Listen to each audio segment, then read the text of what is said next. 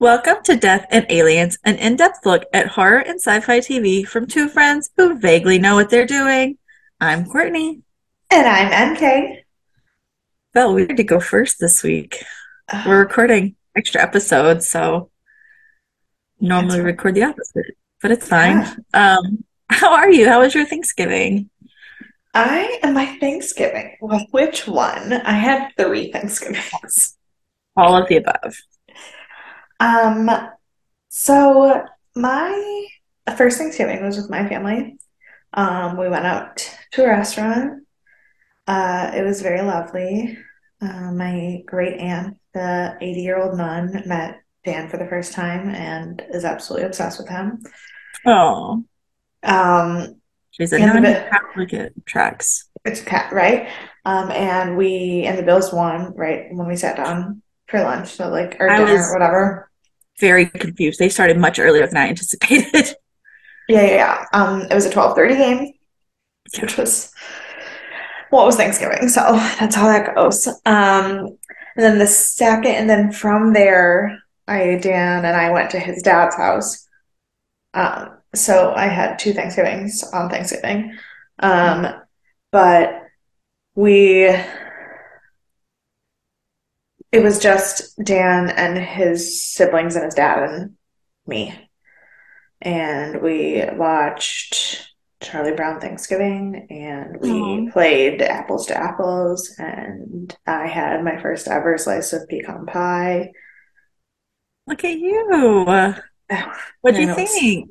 it was really good. Yeah, I used to not like pecans, so I haven't had it. Mm. Um, my but it's my dad's favorite, one of my dad's favorite pies. Yeah, I was like, um, Dan was like, yeah, my dad makes homemade pumpkin pie and homemade pecan pie. And I was like, mm, I don't eat either of those. He was like, what do you mean? I go, well, I, I hate pumpkin. I love pumpkin pie. And he, I was like, he was Love like, but you, he was like, but you like nuts. I was like, yeah. I mean, I guess I was like, okay, I will try it so that your dad doesn't think I'm a fucking psycho. And Great then, but then I liked it. And so then after we knew it was safe, Dan announced to everyone that I had never had pecan pie before. I And then, and then Friday, we did Thanksgiving with his mom's side of the family, and that was an adventure. Um, because, like a good uh, adventure. Well, it was a good adventure, and but like an adventure because like um the oven broke. Oh, So Thanksgiving? yeah, So That's when you need it the most. exactly. But so and we had like I think what 24 pound turkey. Um, so his mom was literally cooking a turkey at his sister's apartment, which is down the street, um, from the, her house, and like panicking about not having turkey and like apologizing to everyone like a million times. And then she ended up burning her hand on something because she was so stressed about the turkey. And and um, it was like, and it was just like everyone was like having so much energy and like or like weird energy and then like his aunt was sick. And this is now the fifth event that I was supposed to meet his aunt that she hasn't come to because she's been sick and I was like or I've been at work and I go so Not meant to be. basically she's allergic to me is what you're saying. Yes. um to which his cousins were all like no she wants to meet you so bad like don't say that. I go mm, I get it. I get it. It's fine. Fine. The word. No offense taken. no I'm cool I'm cool there's a lot of people who are allergic to me Me included. Um, I'm just kidding. That's why we have to record from across the state. yes. Yeah, that one time we were recorded together, mm, never again. It's rough time. Um, yeah, so it was good. It was good. Um, it's a, insane though. Like I know that turkey makes you tired, but three turkey dinners in two days, I want to sleep for the rest of my life. Like I'm still tired from it. I don't believe that. Yeah. How was your Thanksgiving? Because it was a very different experience than mine. it was. It was very unconventional, um, but it was fine. I uh, I woke up and I was gonna go to the parade because the best day highlight of my life is the parade. Um, and I felt like I was dying. Um, I just didn't, I just didn't feel good. I didn't sleep well, and I was like, you know what? I don't have anywhere to be till five. I'm going back to sleep. So I slept until like 2.30 Nice. all day. So which is why I was scared when the Bills game was on whenever I was waking up. I was like, what is happening? It's like this isn't meant to happen yet. I wasn't ready. I wasn't ready. That was the only thing I hadn't fixed for my fantasy, and I already had Josh Allen in, so it didn't matter. Um, but uh, yeah, so then I worked, and they fed us a turkey dinner, which was mostly nice, a little dry. I mean, Mm. you know, it's turkey though. So, um, and then I got home, and my lemons that I'm sure I've mentioned before, um, less lately, but I used to mention them a lot more. The lemons group that I met through, and that's why we drink uh, internet. And uh, we did a little Zoom Zoomy Zoom call. And. I was half asleep, and I Noelle convinced me to get on anyways. And I just played my little Disney game while I chatted with everyone. It was so it was actually quite nice, surprisingly, Yeah. um, for such like a weird Thanksgiving.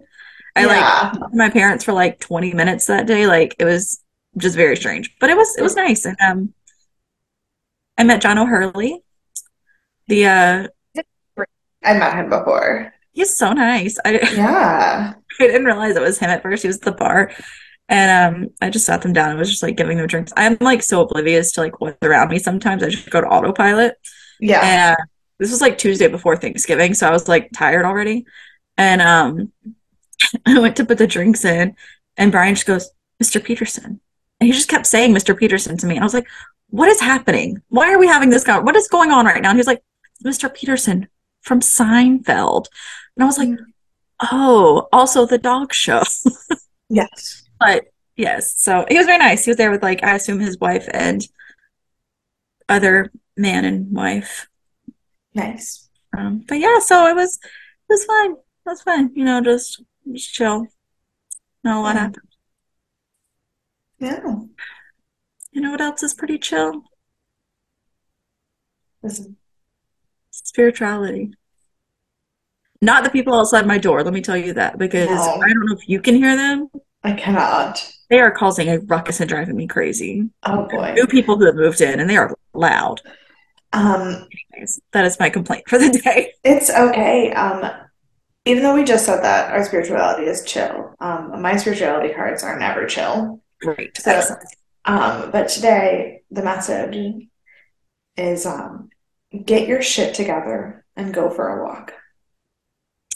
That's what I want to tell the people outside my door. That's what I think they should be told, Perfect. and not to like stomp up the stairs every day. But yes, also it is nice. That is what I did today. I was not feeling well at work, and I uh, ordered my lunch, and I just went for a little walk and got my lunch, and I felt like a bit better. 10%, I'll say. 10%. That's, you know, that's something. Yeah. Yeah. I think I'm like 75% better now, maybe 80. So I'm like Oh, really lovely. Um, other things that are thriving or are something. Something. Bates Motel. This was a really short intro, so you're welcome, everyone, in case you Yeah, want to talk to us, because I don't know, I didn't have a lot to say. it's totally Um, fine. Yeah, so this is uh Bates Motel, in case you didn't know what you were here for.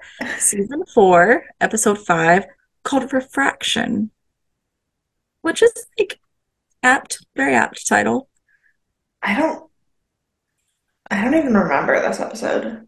Like I know as soon as I start looking at my notes, I will remember my, the episode, but like I don't know if that's an apt title because I don't know what happened. It's about a, a window that refracts light. Oh. Okay, yeah, no. Yes. That is the um that is the description of this episode. Window that reflects that refracts light. Um, very interesting. Um, so it aired April 11th, 2016. It was rated 8.2 out of 10. The which is is fine. I don't know, no problems there. Um, the number one song was Still Work by Rihanna. However, the number one movie is The Jungle Book. I assume it was the live action one because it It was 2000 sure was because that kid who was in the live action Jungle Book came to do press for the movie at Animal Kingdom while he worked there, and he was a fucking shithead. Oh, I don't feel bad about not watching the movie then. Yeah, no. Um, the movie was pretty good, but he was not. Not a good person. I'm not watching your movie then, you stupid kid. Yeah. Um, and the number one book, which I'm sure was actually very good, but I have not read it, is Fool Me Once by Harlan Coben. I have not read it either. Yeah, and um, for those of you not familiar with Harlan Coben, if you watched a thriller on Netflix in the past year and a half, it was probably written by him. I think there were like five that just got added to Netflix that he wrote the book for. So I haven't watched them yet, but they're very popular. People really like him in the thriller world. Um, on this day, only bad things happened. Oh, Um, good. so I just didn't want to talk about those. So I talked about the one, we'll say good thing that happened. The CIA has announced on this day that they will never waterboard again when questioning Okay. people. Um, as a reminder, it is indeed 2016, and it's like I, I guess better late than never, but maybe a little late still for that announcement. Maybe we should have stopped that a little bit earlier. But it's fine. Maybe. It's fine. Yeah. Yeah. Um, we do have a new director for this episode. However, she is not new to Bates. Her name is Sarah Boyd. She has been an editor on like five of the episodes we've seen. Um, so she's already been real entrenched.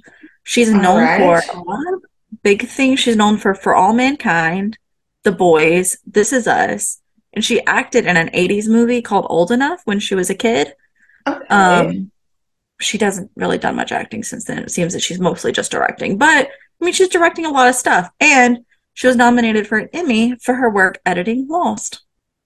Interesting. So she's uh got got some uh good good stuff behind her. I can't think of the word I was looking for, but uh yeah, good credits, I guess. Um, no new writers, nothing new there.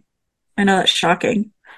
Um, and because we didn't really have a lot of new people, I'm gonna talk about Alessandro Giuliani, Okay. who was the interviewer at the uh, manufacturer that um, Dylan interviewed at.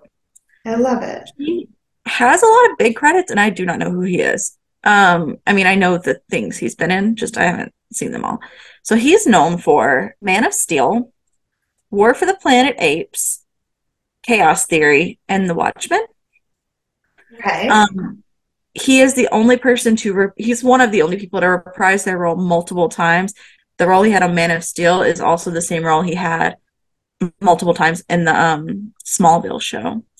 Everyone else was like one-off characters. So good for him.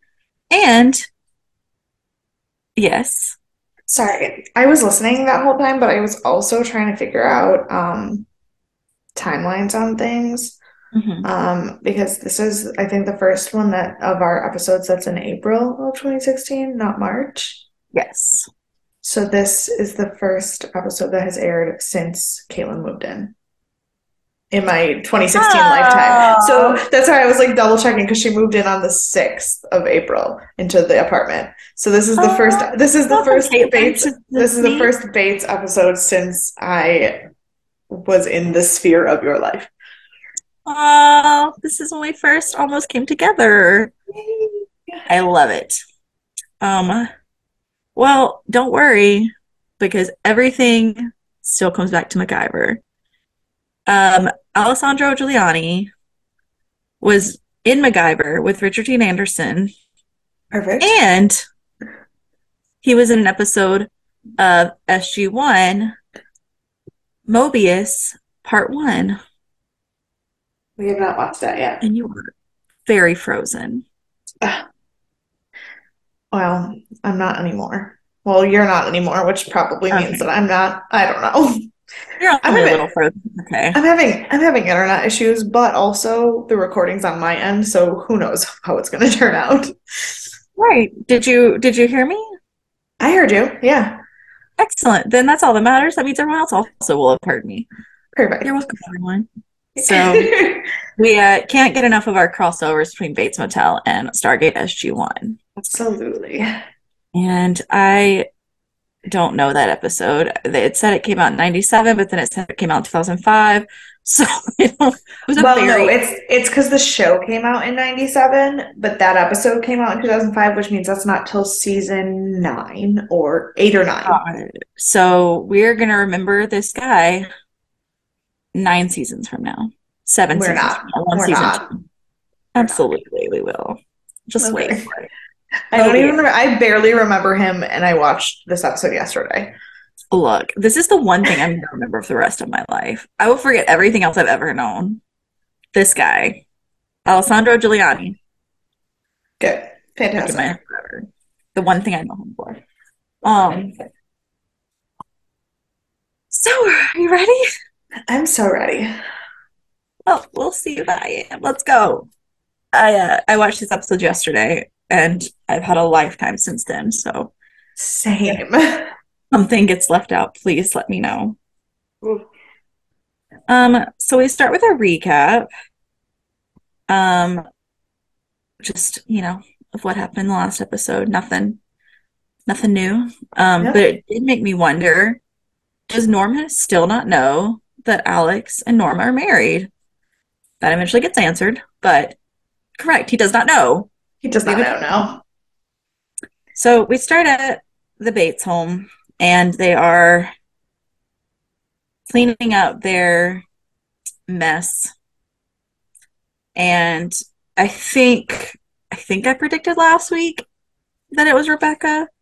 Yeah. Um, Yeah. it was Rebecca, but I still thought that'd be in this episode. Um, and then I also realized there's so many things that like we know that I forget the characters don't know. Right. Like Norma knows nothing of what's going on outside in the world. And then like Norma doesn't know Bob Paris is dead.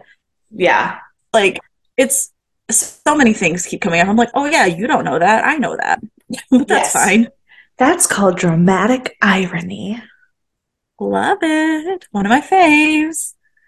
Um, yeah, so she's asking about if it was Bob Paris. She thinks it was, and he's like, absolutely not. She's like, well, how do you know? And he's like, absolutely not. Well, yeah, you killed him. That's how you know. Fine.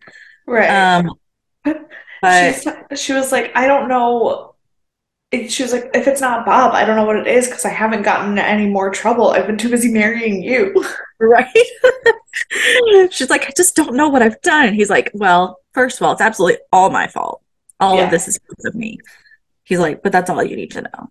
And uh so she gets in her car to go drive and the song is like so fitting, like in a not fun way, I guess Yeah. not fun for a normal way.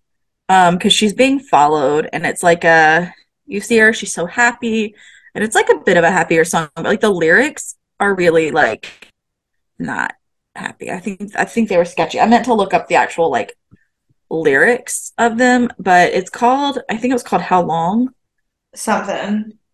and it was just real sketch. And uh, she's once she learned that her favorite window had been broken out, so she's going to the hardware store to replace it. And we learn right before the credits that Chick is following her because Chick Well- is When I first saw the car, I was like, who the fuck is that? Right. Like, who do we think is going to follow her? I was like, uh, maybe Rebecca, but like, she doesn't feel like she's the type to follow someone, you know? Well, not only did she not feel like she was the type to follow him, that car did not scream Rebecca. right. No. Like that car was clearly like a fucked up, beat up car, and I was like, who the fuck is Yeah. this? And then when we're in the hardware store and we see that it's Chick, I was like, no, what the hell, Chick? Just stay away from her. Just mind your business. Go about. Everything's over. You're done. Dylan's moving on. So he's not in your area of business anymore. Norma's like- not involved. Let it go. Just let it go. But Although the reason he doesn't let it go, or at least the reason he's saying he d- isn't letting it go, that he says later were facts that I don't know if they're true, and I also didn't know that they haven't. It's- We'll get there. We'll get there. we'll get there. We'll get there. Um, yeah. So then we have our like two and a half second credits, Mhm. and we go to Norman, And he last time we saw him was at the end of the episode. He was in the car with Dr. Edwards Mm-hmm. and he was saying he was medicine, he knows he needed help, et cetera, et cetera. yeah. And so when we start with him, he's discussing his blackouts very rationally. It's like night and day, liter- literally, between like hmm how rational he's being and how accepting he's being of what he knows is wrong. And uh so he's ta- he's asking about like his childhood. He's like, We've never really talked about your childhood. Tell me more. And he starts talking about his mother and he's like he was like, you know, we just have a typical relationship. And I was like, you absolutely do not have a typical relationship. Yeah, I literally wrote nothing about your relationship is typical. Not, Absolutely not. not. Not one bit of it. And our good doctor, Edwards, Yeah. he uh sees right through everything. He's like, why do you say it's typical? Why is that like necessary for you to say? He was like, well, and this man, I am now officially a sim for Dr. Edwards I love him so much. because because he immediately is like, is that important to you? Feeling Yeah. normal? And I was like, yes. And he was like, not really. I go, no, literally, it's the most fucking important thing in your whole life is to look and feel normal. It's literally the only thing that you're like worried about. Um, Norman creeps me out when he starts sounding like a 90 year old man. Like Yes. his his it's funny because I get mad when people's vocabulary makes them seem stupid, but Norman's vocabulary like makes me uncomfortable all Well, the also time. idea of like, well, yes, all the time, no matter what he's doing, makes it uncomfortable. But also, it's that thing of like when kids have trauma, they like end up aging faster. Yeah. And so, like, I feel like that's, I don't know if this is just me reading into it, but it feels like maybe that's what's happening is like he's had to grow up so fast, but he's also very unstable. So he's not done it in a healthy way, but he's got all of the like growing up he was supposed to do with like his wording of things. Yeah. But no, I very much agree. Um, and Dr. Edwards is like, I, I bet he's getting to the real questions because he's asking him about all of his childhood and asking him about like him and Norma. And uh, Norman's like, Oh, she leaned on me. And it's like, No, you're a child. That's not Right. how that goes. And um, but you can also see, which was a good Freddie Highmore in these episodes specifically, like these newer episodes, his demeanor Mhm. blows me away because like when he the more he talks about people treating Norma badly, the more upset he gets, and you can like visually see him change. Right. And uh before anything else changes, we go to Dylan and Emma. And uh they are just precious. They are too The first thing I have to say about that is that um, I'm actually obsessed with the Decody house. Not just the people, but like the Decody house because um, it looks like people live there. It looks like I would live there. No, it looks like people live there. Like Oh. so many fucking houses on TV. Like no one lives there. And like their house, it's not messy, but it's like cluttered and full of things and like clearly lived in. And that makes me happy. Also live in the house though. I like I Oh like yeah. I meant to look it up because it kind of looks familiar and I don't know why, but then I forgot until just now when you said that. So I obviously did not Yeah. look it up. Um, but yeah, so Norm and uh, Dylan is taking Emma home and from the hospital. And when she gets home, there's a for sale sign on her house, and it seems no one has told her that they're selling the house, which is fine, I guess. But they are moving No. Seattle. It wasn't that. It it wasn't um that it was shocking. I think it was just more of a like reality settling in kind of feeling because like which I totally get because like I was been so excited about moving and I'm in the new house but like every time I walk into the old house and it's empty there's just like a weird mm-hmm. feeling in my gut Yeah. because I just lived there for so long and like they're moving to Seattle for her. Dylan's coming with her. Everything is great, but there's something about just like seeing that really it like it's real. They're selling the house. It's not it it it's oh like that chapter of my life is over. That f- is a big feeling. Yeah, and that makes sense. But I mean, it's also good for Emma. She's getting a whole new fresh start. She has lungs, she can breathe. She's going to Seattle. It's going to be an escape from this life she's always kind of been trapped in. So so then we go back to Norman and he um is very calmly again talking to Dr. Edwards and he's like, "Do you think it's okay if I have a phone call to Emma?" And he's like, oh, he's like, can I make a phone call? And he's like, oh, who are you calling? He's like, oh, my friend Emma. She just got a lung transplant. I just want to check in on her. And he's like, absolutely. Very rational request. Yes, you can call your friend. He's like, oh, great. And I wrote, liar, liar, pants on fire. Absolutely. Yes, he is such a liar.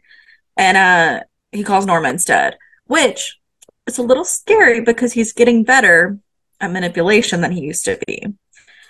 He before he would have just thrown a fit about it.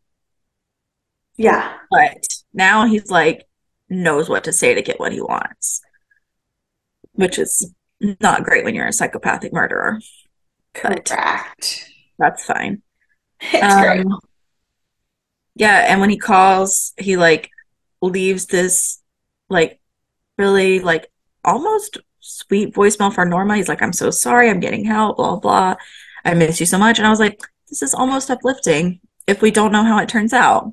Here's the thing. And I have this note a couple times in this episode. The worst thing about this episode is that no, not th- not just this episode, but also some of the next one and some of the previous one. It almost feels like we're coming to a happy ending. Yes.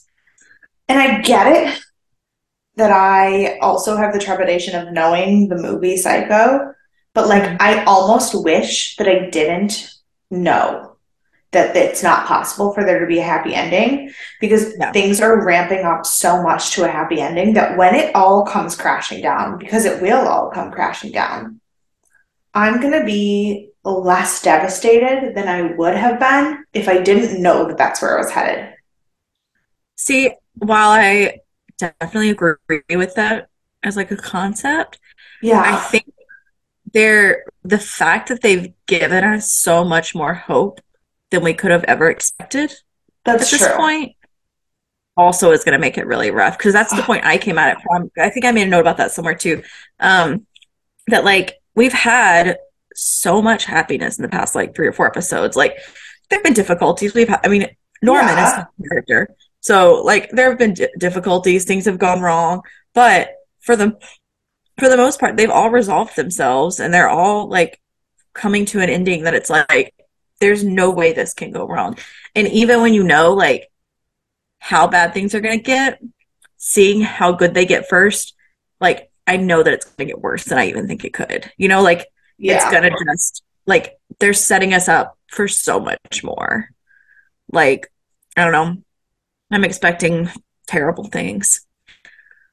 Terrible things. I mean, I genuinely expected no one to come out of the show alive except Norman. Yes, yes. I yes. Me too. um yeah. I'm gonna guess he's the only one. Hopefully Dr. Edwards. He'll probably die next. But it's fine. I like him so much and in a non weirdly traumatically sexual way that um he will be the next one to die. Like that's just And like he's the only glue right now for Norman. Like he's keeping him there and he's like not phased Yeah. by him. Like he doesn't just believe him. right. And I feel like other people will believe him because he does seem a little more rational. And uh so I feel like as soon as Dr. Edwards is out of the way, that's it's all downhill from there. Yeah. So And it's like I'm like I love Alex, but also I'm logically aware that Alex is problematic. And it's like and it's like we love Dylan, but also like at the end of the day, Dylan has done some fucked up shit. yeah. Like Dylan's got a lot. Like my mom, who does not watch the show with me, just occasionally catches whatever episode I'm watching, was like, literally yesterday I was watching the two two episodes and she just goes, Now who's the guy that he killed again? And my dad goes, Wait, he my dad goes, Wait, he killed somebody? Because the last time my mom really watched an episode with me was the episode he killed Nick. Mm, yeah. And was like, Wait, no, he's a good guy. He killed somebody. And I was like, That Well, he also hit the guy with the truck in the very beginning. Yeah, but neither of them saw that episode. Mm, well, But I was like, That's Dad, no, I was like, Dad, no one's a good guy on this show. no one comes out unscathed except Dr. Edwards. Correct. You're hoping. Yeah. and then we go back to my favorites, Emma and Dylan. And this is like a ridiculously like cute and weird scene. Like I loved it. And I it's funny because you said it was cute and weird, and I just wrote this is awkward as shit. but no, but they're like young and they're like adorable and they're trying to like get their lives figured out. Neither of them really like knows what a healthy relationship is. And she's And- like, yeah, but she asked the doctor how long she could have sex with him. Okay, well, we already know she's like sleeping with people. Like, so obviously that's one of her questions. I know, but like, man, you just got a lung transplant. Sex is the first thing on your mind. Yeah, no, that's it's incorrect, but she's young. And I mean, would would now.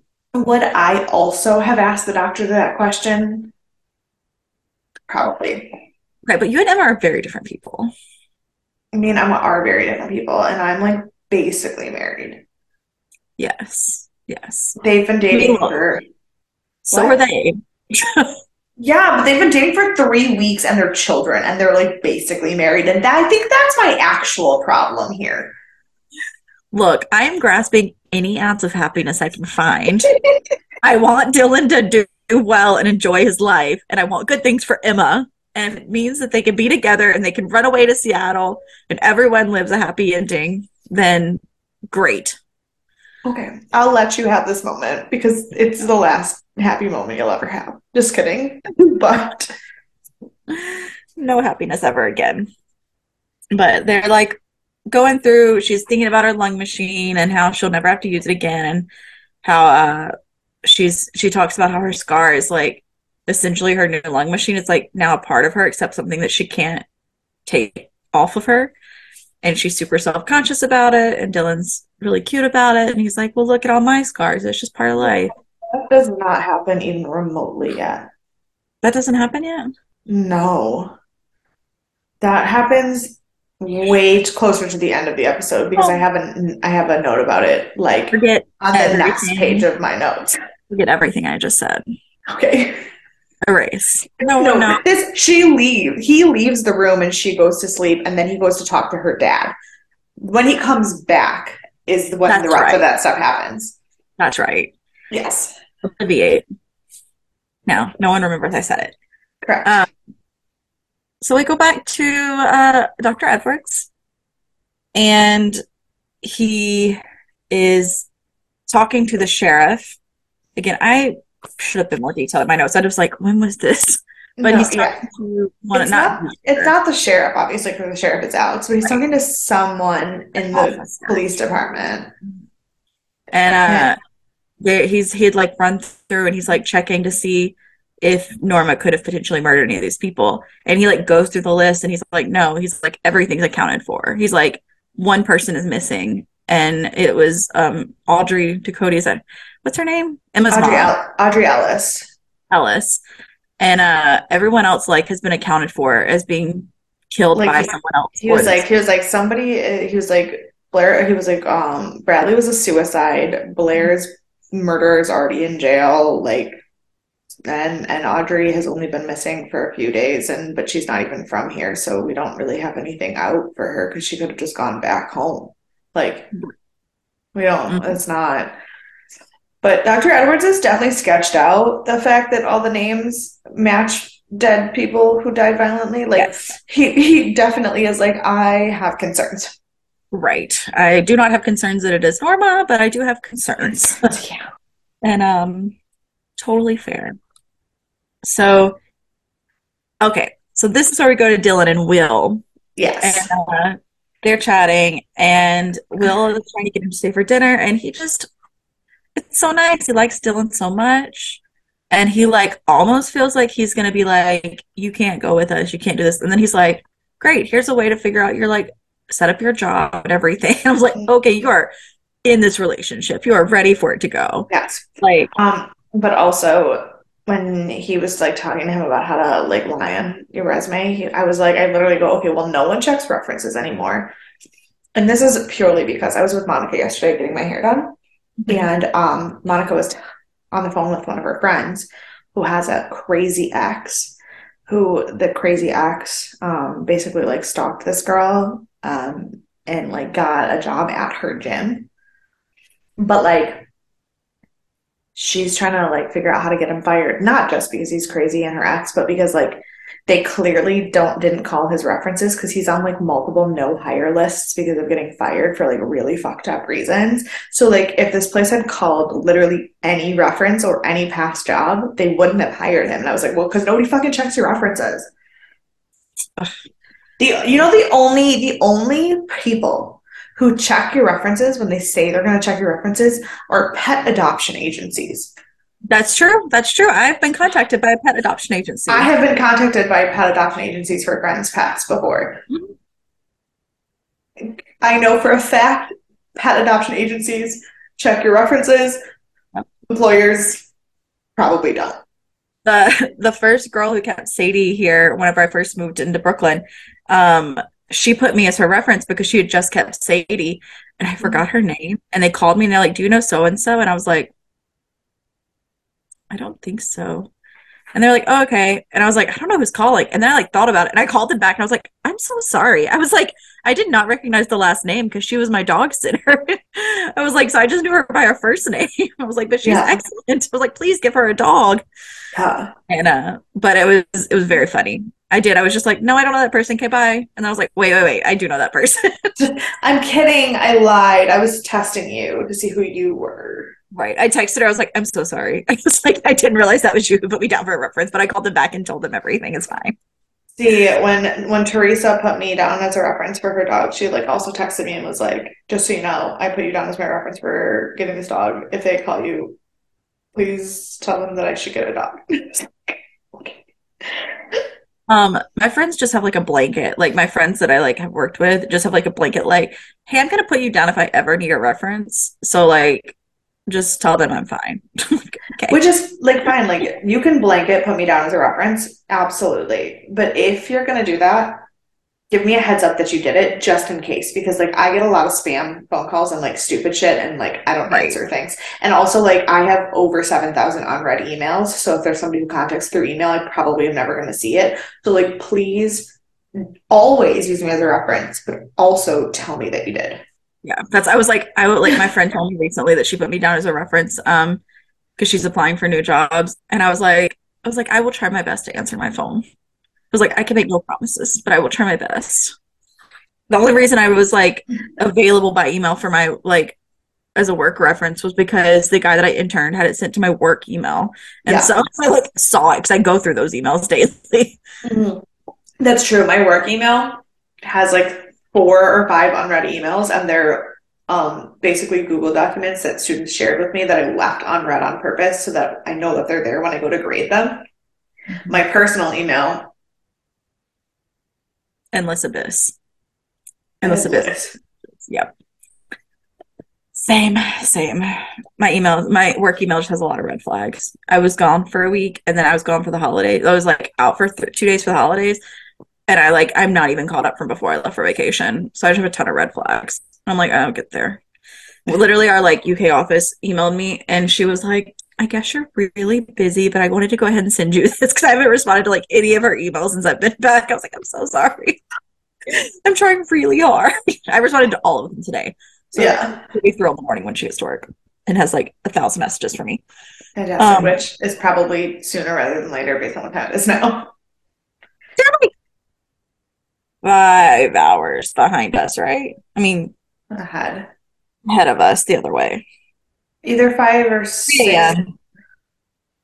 Yeah. I think Okay. 3 a.m. is. Mm, okay.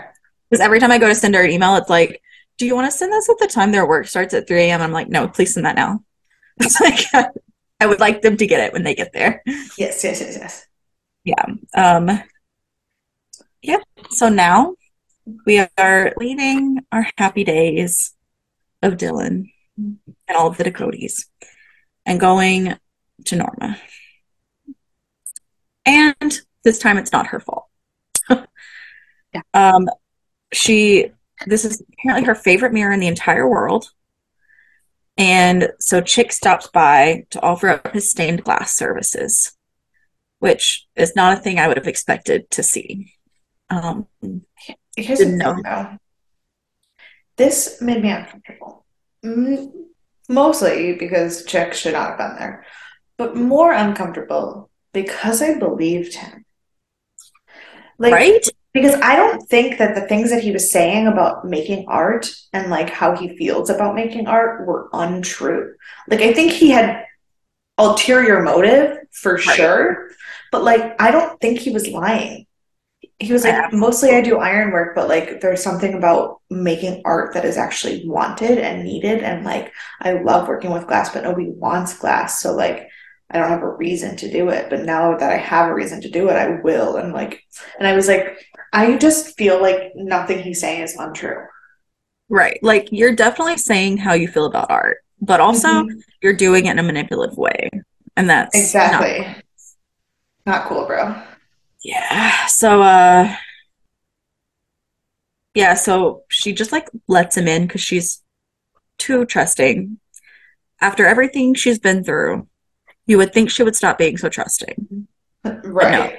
She's like, great, come inside. I've never met you before. You followed me here. Great. And uh you look like you just like got run over by a car. So you're the person I should let in.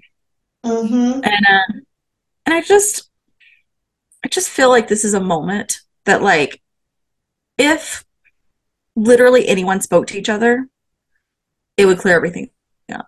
Because like if she just mentioned to Dylan that she has this chick guy fixing her window, he'd be like, Yeah. "Oh, let me tell you all of the things that happened." Or if Dylan had been like, "Hey, I almost died this one time, so like watch out for this guy if he ever comes around." Like literally Yeah. so many ways this could have been fixed, but they just don't talk to each other about the things that are important.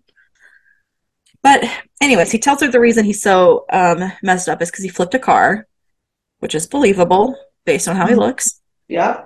Um, and he's chatting about the window and he's telling her like he can do it, no problem.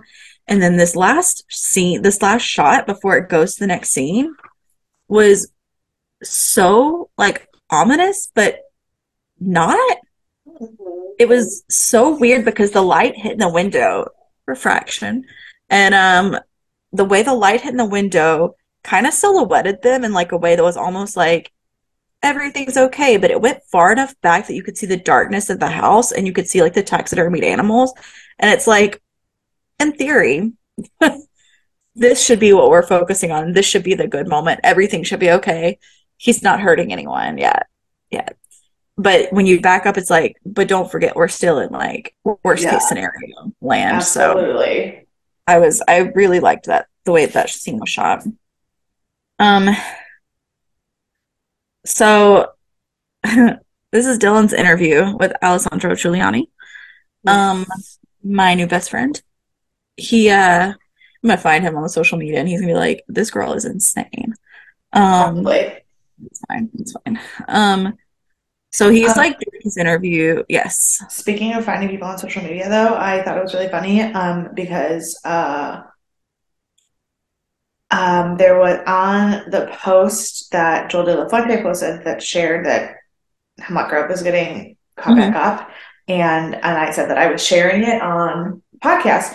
Joel liked the post about me sharing it on the podcast.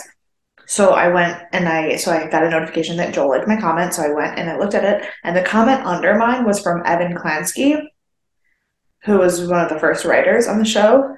And he wrote like, and his, comment just said, "Oh, love that show, such great writing."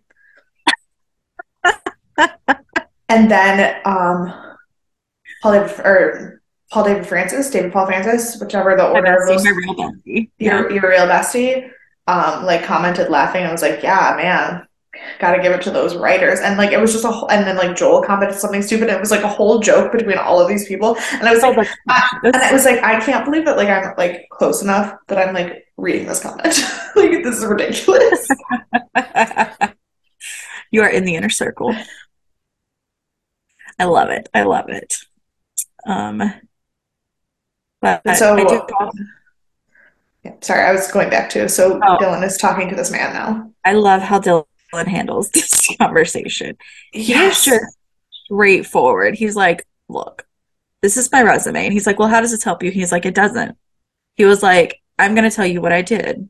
I'm going to tell you that I ran a weed industry, that I started from the bottom and I had an office in like two months. I'm, Yeah. I ran the entire industry. I started my own. It's, he's like, I just want you to know I'm capable of also handling this hops business. And then this fucker goes, Well, then why isn't it on your resume? Because it's fucking illegal, dude. Right.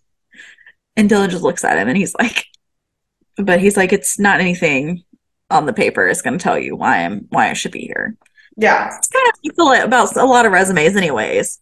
Yeah. Like that's I got a lot of stuff on my resume, and it is not what's going to help me. But like, and it, I feel the same way. Like, nothing on my teaching resume can explain to you the passion I have for those children. Like, there's nothing that you're gonna see on in black and white that explains to you the connection I have with those kids. Yep. How, how, can I do that? And that's like me working like all of my um, stuff on my resume is not going to explain to you that I'm going to work really hard when I'm there, that I'm passionate, that I'm good with people, that I like Yeah. Have the relate like I build relationships with people, which is necessary in our business. Like Yeah. those are all things that you just have to like meet people to find out. Like it's a Mhm. personality thing. It's not a resume thing. Yeah. Yeah. I hate resumes. I hate applying for jobs. I just want everything to happen as it should. Correct. Like so kudos to Dylan for his not terrible interview and to almost getting his job with benefits. Um then we go to Alex and Rebecca. And the moment I was waiting for, I was like, is is he gonna tell her about the DEA? Or is he gonna let her get caught? And he uh he uh tells her. He's like, BTW asked about this, they've asked about you. And she panics, of course, because she just does that. And then she starts Um, asking him again about the yes. Um, my, she starts freaking out and she says that she doesn't want to go to prison. And I go, no one wants to go to prison, but they also don't launder $3 million. Right, right. Yes, that's not like a normal thing people do. Correct. Um, But yeah, and she's asking him again about the money. And she's like pressing and pressing and she he's just like, I don't have it. And I was like, you know, he would probably have given it to her if she didn't act a fool. Like if she was just rationally trying to talk about it, he probably would have been just like, you know what, yes, let's let's do this, let's take care of it. Be on your way. Because he was gonna let Bob Paris go until he decided to kill him. So like, you know, if he would have let him go, he would have let her go. So then we go back to Norman, who is thrilled to see that Julian's back, except that he is hella dazed. He's not speaking, he is drugged up, he is very sedated, which is very sad, but he's also got a lot going on mentally. Yeah. So uh, Norman goes outside to go for a walk. And Norma's like sneaking through the woods to get there. And I was like, I don't think that's allowed, Norma. so I'm pretty sure you have to like go through the Oh. front desk. I immediately, immediately wrote, he's hallucinating. Like, That I, was my next. It didn't, I without, and then like the whole conversation happens, and I just looked at my dad who doesn't watch the show, and I go, she wasn't there. Just in case you thought that that happened, it didn't.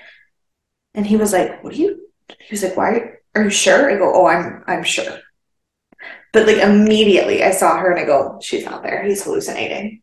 And then I was like, this question, and I was like, the show is making me question everything. Like, because then there were parts of the conversation that I was like, may, no, may, may, may, no, no, no, not there, not there. Yep, I went back and forth a bit at first because I was like, oh, Norma, because like also like Norma climbing through the bushes to see Norman is something. Sure. And like the one, and the the thing that she said that like was what he clung to when she was like, um, he's not there to make you feel worse, he's there to make you feel better. I go, that's literally not how therapy works.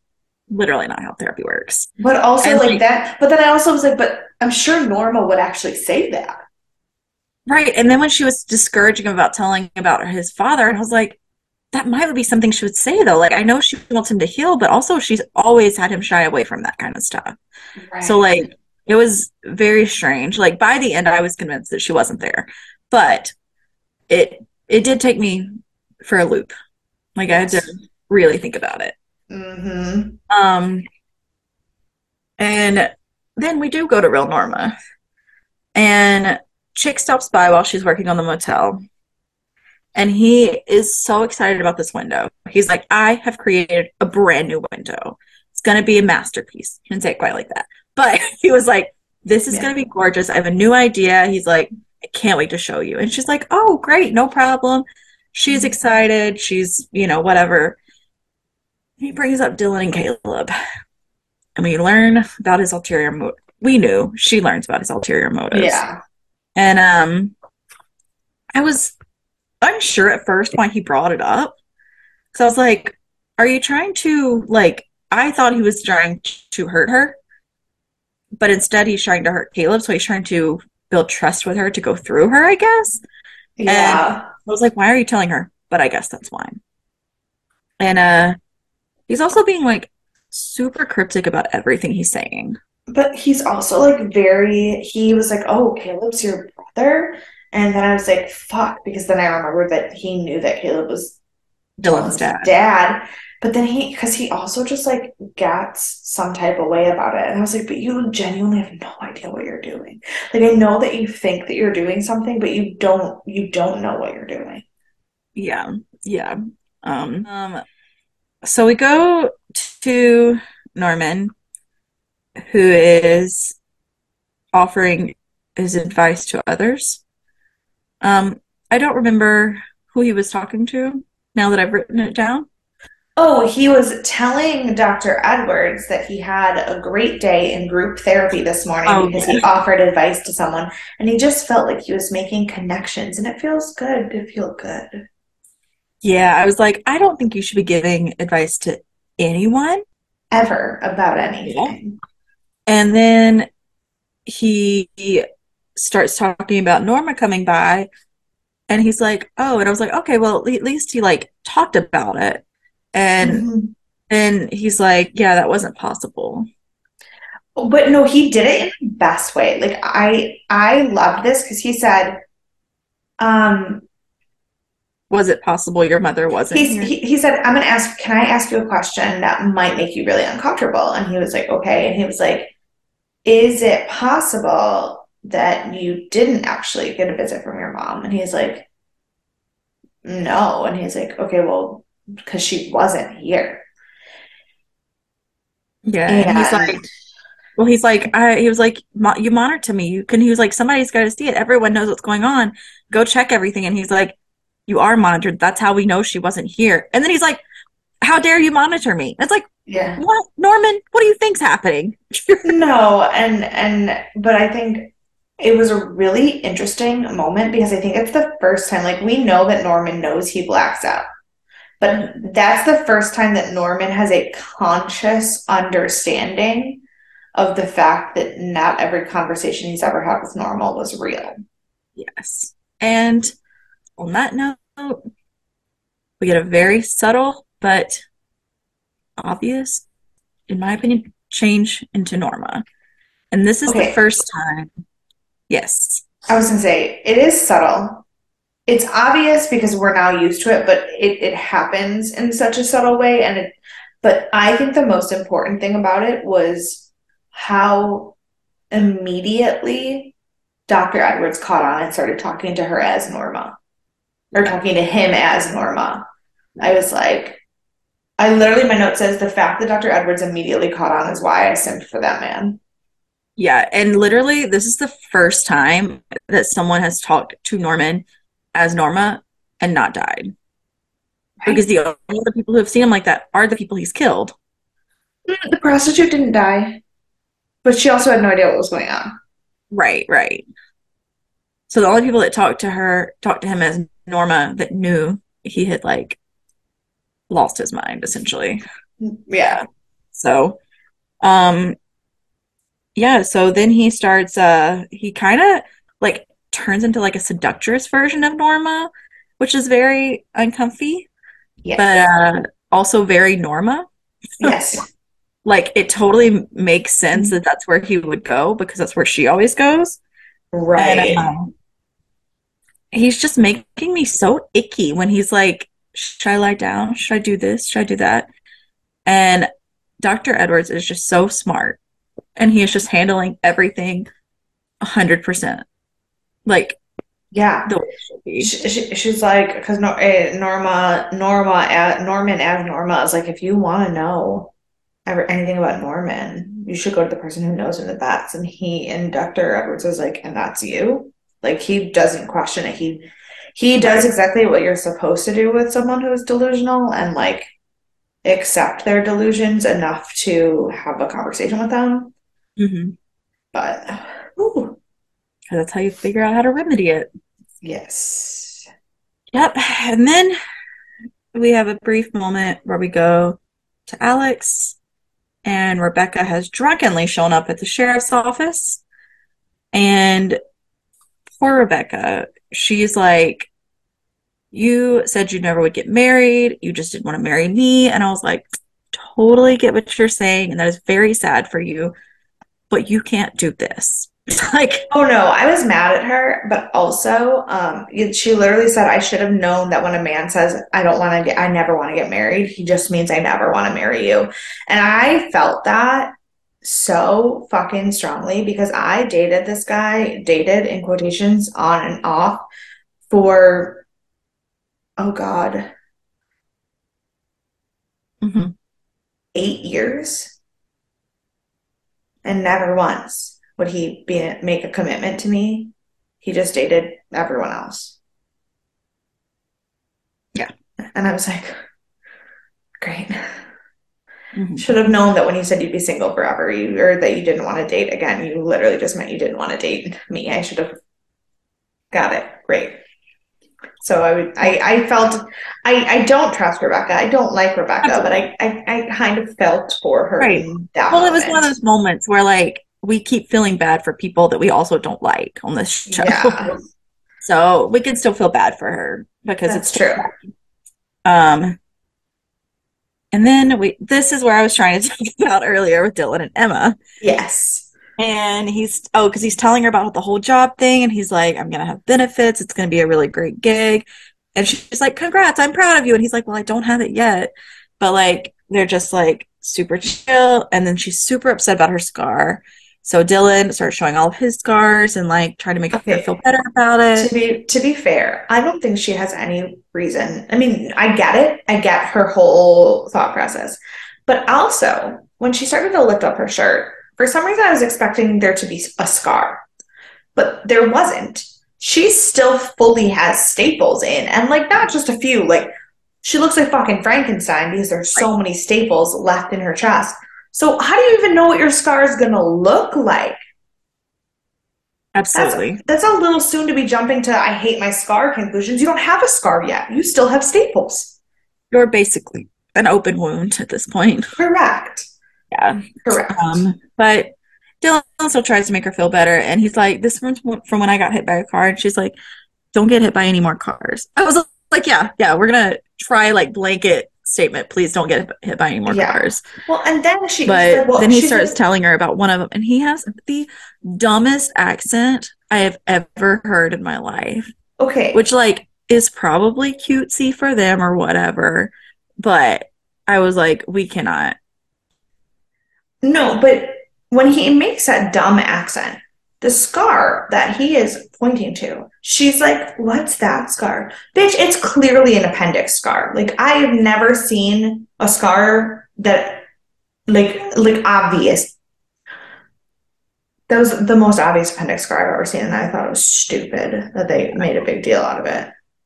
Well, they were both just kind of being dumb, but she thought it was cute, and that's fine. He was he was trying to make her feel better, so I guess he succeeded in his own strange Yeah. way. But if he never spoke in that accent again, it'd be okay.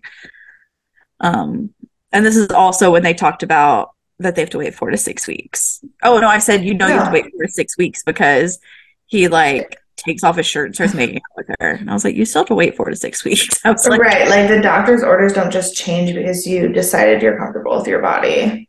right, like That's not how that works. no.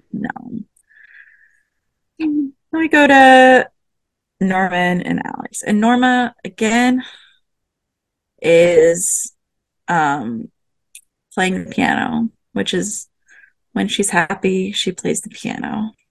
Mhm. And I forgot the name of the song. It's like Zing something or other. A zing with the strings of my heart. Yes, it was a very cute name. And um she's telling him about the um the window and everything. I'm so sorry. My my brain just like shut off for a second. She's All right. telling him about the window and she hasn't told him it's Chick yet. Yeah, And but I don't think I don't think that would even mean anything to him because Chick's not like he goes from up at the farm. He's not. right. So I Um, thought at this moment it would have meant something to him, but then later obviously it does not mean anything to him. Yeah. Um No, but oh, but she's like playing the piano and he comes in and just like kind of watches her for a minute and she goes, "Why didn't you tell me you were here?" He goes, "I didn't want to like interrupt you. Like I wanted to listen." And I was like, "That's so fucking cute." isn't it? Oh, so sweet, so sweet.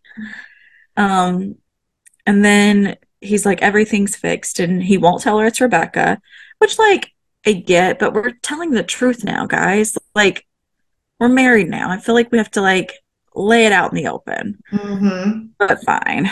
And uh, then he's uh he he does tell her about. Is this when he tells her about Bob Paris? Yes. Well, but by tell her, he She says. she was like, "Did you kill Bob?" And he just stops, and she was like, "Why?" And he was like, "I I had no choice." And it's clear that he did it to protect her. Right. And she's like happy about it. And I was like, encouraging murder is bad, Norma. Like, we have to get away from this. Murder is not the answer. I know it seems to have been the answer a lot so far. So far, so far, it is actually the only correct answer on the show. Yeah. And uh but that's fine. So we leave them in their murder bliss and go back to Dr. Edwards and Norman, who is still at this moment Norma. And uh I don't want to mix up my episodes. I'm so sorry. We prepared ahead for two episodes. Now I feel like I'm And, and this Is this the one where he has the flashback? No, no, no, no. He's not Norma in this moment. They're outside his Oh, okay, I know I wrote that. They're outside his room and he's like, I've had a really bad headache. And he's like, That's what happens when you black out. And he's like, Oh. And for a minute, I was like, Is he still Norma in this scene? Because he had a weird look when Dr. Edwards walked away that was subtle. And I was like, It was, and but I couldn't tell. Like I couldn't tell what it was Right. exactly. Like it was weird and it was subtle, but it almost felt like he was just like happy to be having answers. Like I couldn't tell if it if it was like a genuine happy or a Norma happy. Like it was it was weird. I know. So we leave him on this weird, weird smile thing he has going on. Yeah. and uh, go back to Norma. And she's just so happy about her marriage.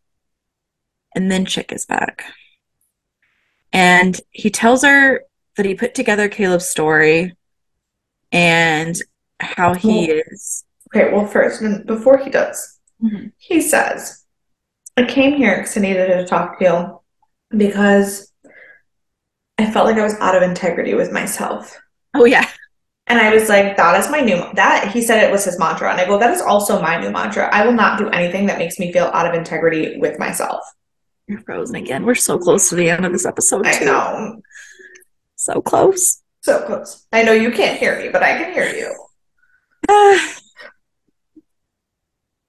Ah. I'm back, I think. Yes, you're back. You're back. Okay. I was like, I know you can't hear me, but I can hear you. I hate this. Thank you. Um, I apologize because this episode's going to be janky as shit. We're trying our best. Um, but oh, so I was saying that's also going to be my life mantra now. That your integrity. That I will never be out of integrity with myself. Excellent. That's a great one to have. I know. Even though even though like he's not a very good person. Like that's a it's a great it's a solid mantra. Yeah. So while he's doing that, he's still talking about integrity the whole time. And he's like, I found out about who Caleb really is. Like, I need to know where he is and all this stuff. And he's like, Don't you want to be, uh, have integrity with your person? And she's just like, Stop, stop, stop. And I, and he just starts like going off about it. And I was like, I was like, Chick, you've crossed too many lines. Like, it's yes. one thing to know about it, it's another thing to like push against someone's trauma. Yes, I agree. Absolutely. But then he says something. And in this scene, he says something that I don't think I knew before this episode. And I also don't even know if I know if it's true. But it changed a lot of my opinion on the way he was acting about things. Because Chick tells her the reason he's so intent on finding Caleb is that Caleb took his wife and child. Mm-hmm. And I was like, if he actually did, that's mad fucked up. So I don't think that's what he was saying. I think he was saying that he took his ability to make money, and when he didn't, he stopped making money, his wife and child left. Oh, I.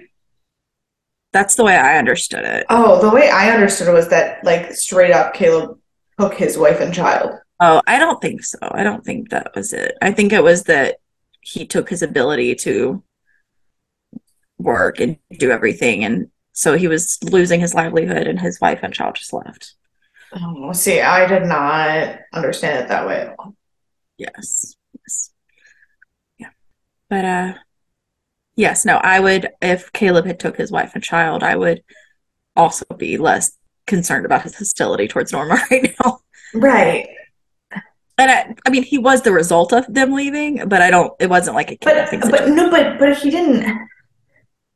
Though, yeah, he started by saying he did start it by saying that like he couldn't run a business or something, and so they left him. Oh, I thought he literally like because he literally said, and he yeah. took. Mm-hmm. Yeah, I was like, mm, okay. No, all's well. Um, yeah, and he just tells her he's just looking for Caleb to go find him, and he's like, "Don't you want to do something about this too?" And uh, she's like, "I'm really not going to do this," and he leaves for now. Was that the end of the episode? It was the end of the episode. That was a very he, sudden ending. It no, because it it wasn't. He didn't just leave. What he said that it ended on was he told her he's like oh you're married to a sheriff and that's a public official. You wouldn't want him. Didn't he tell her that? He said something but my I, I wrote down does he not realize she's married to the sheriff? And so i was like i don't remember exactly what he said. No it must not have been that. He must have said something later that i was yeah. mad about. I don't know probably he does a lot of things that make me mad yeah um but yeah, this so while this was a good episode and set a lot of stuff up, it did end pretty suddenly for me at least. I was like, oh, See, it's over now. I didn't think so. I felt the tension of like it wasn't like it wasn't like a cliffhanger as in like a plot moment like we all yeah. saw it coming but it had a good emotional buildup of like when chick was like rising in anger and like in that moment i was like like catching my breath with Norma. So I don't think it was the worst That's ending. Fair. I mean, it wasn't the worst. It just caught me off guard. Um, but yeah, so um, that was our episode. Um, yeah, we made it through. I do not have any trivia for you. I am so sorry. Nothing interesting happened. That's okay. Um, aside from like you know the show, but uh, yeah. So who do you want to punch in the face? I want to punch in the face. Chick. Mhm, mhm. Would have been my one. Um, but since you picked him, I picked Norman because he's starting to be manipulative. Mhm. Fair enough. Fair He enough. Yeah. Um, who's your MVP? My MVP is Dr. Edwards. I mean, of course, he is the obvious choice. He is the one. Yeah. He is the MVP of this show so far. Um, but since you picked him, I picked Dylan because I love Dylan and he's just so sweet. He's trying so Yeah. hard to be like a real And that that job interview was pretty badass. So yeah, great interview. So very proud of him. yes. Yeah. So uh I hope you hung in there with us even through our technical difficulties. This was a good episode. I think we said good things about it. I, don't know. so. I Um, don't know. I, I'm very stressed out. I apologize, everyone. It's fine, but yeah, we love you all, and uh, we will uh be back. Oh no, you can if you want to talk to us about that. If you have uh suggestions for Wi-Fi signal boosters. However, we need to just hang in there. If you have suggestions for just hanging in there, Yes, whatever you please. want to do, email us deathandaliens at gmail.com. You can find us on all the social media at Death and Aliens. You can find me at CECloud13. And you can follow me everywhere at E N K A Y underscore superstar. So uh, we're gonna end our episode as abruptly as Bates ended theirs. and we'll see ya for Sci Fi Sunday. Bye. Yeah.